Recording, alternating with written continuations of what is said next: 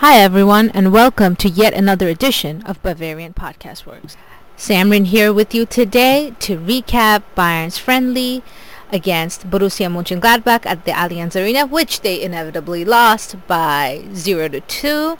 Gladbach is never an easy visitor. Gladbach is never an easy team to play. Gladbach is probably Bayern's most difficult fixture on the Bundesliga calendar.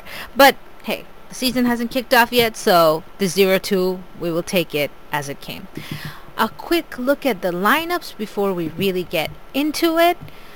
Bayern started with a 4-3-3 with uh, or it can also be interpreted as a 4-5-1, a I guess a 4-1 4-1 even with Hoffmann in goal, Bounoussar, Dayot Upamecano, Tanguy Nianzou, and Omar Richards at the back, Michael Cuisance, uh, Josip Stanisic, Torben Rhein, the mid three, Joshua Zirkzee, Eric Choupo-Moting, and Malik Tillman up front. As far as Gladbach is concerned, there were few recognized names, of course. Tobias Sippel has been with the club forever. He was in goal and he was leading the side as captain today. Tony Jantschke, and I was surprised to see that Tony Jantschke wasn't captain actually because he's just he's such a faithful, loyal servant to the club and as far as I can recall, usually he would take the captain's armband um, under Marco Rose. So Tony Jantschke and Jordan Beyer are recognized names who were at the back. Uh, Scally, an 18-year-old American, was the right back for Gladbach today. Christoph Kramer was in defensive midfield. And uh, the four behind the striker consisted of László Benes, Hannes Wolf, and Patrick Herrmann, among others, all recognized names.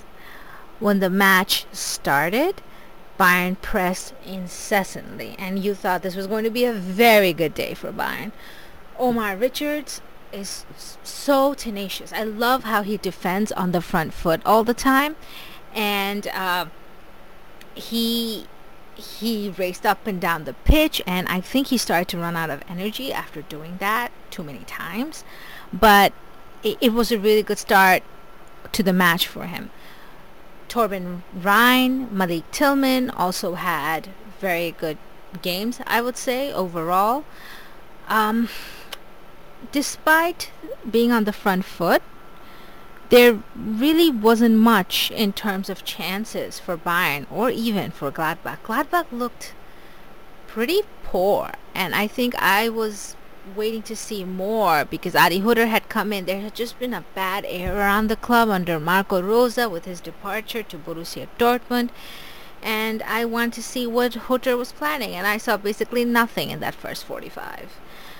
Among chances, Bayern had a really good one. Malik Tillman almost scored, but he was fouled by Jordan Beyer, and he still had the presence of mind to pass the ball to Joshua Zirkzee, who hit the side net.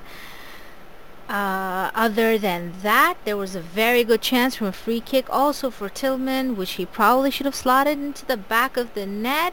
Uh, Michael Cuisance was the only one playing this match like it was a Champions League quarterfinal tie. Uh, he should have probably earned a yellow card for a foul he committed in the first half. Once the second half started, I sort of lost track of who was on the pitch because both sides started making a gazillion substitutions. But Gladbach did come out more tenacious and more ready to take on Bayern, and indeed their hard work resulted in a goal from Hannes Wolf after Scally set him up with a cross. I like Hannes Wolf. I'm a fan. He can change up his pace. He's a sneaky player. He can score poacher type of goals. He has a good shot on him. And I'm glad that Gladbach kept him because I don't think Leipzig necessarily needs him. But a player like that can be very useful to Gladbach. So Wolf scores. Bayern makes a host of substitutions. Serge Gnabry chief among them. And maybe now there's going to be a little bit of a change, but the play was just a bit all over the place after the substitutions, as one can imagine, and Gladbach would go on to get a second goal after a rather entertaining sequence involving Mustafa Mustafa, who passed to Conor Noß, who almost scored himself, but because Hoffmann wasn't really sure what to do there. The ball ended up at the feet of Michael Wenzel, who finished really, really well. Not much came in terms of action afterward. Serge Gnabry scored a goal that was deemed offside. A part of me was just hoping that they would take out VAR and draw the line so that, my goodness, Bayern could get a goal today. But it wasn't to happen. There'd be another foul on another Bayern player as the game was winding down. Marcel Wenig this time was at the end of a foul, but the referee had no interest in complaints from Bayern and uh, did not give the foul. So 0-2, it ended. In terms of what we can learn from this game, there's really not too much. Bayern's still terrible at corners. Serge Gnabry took two. They both failed to beat the first man.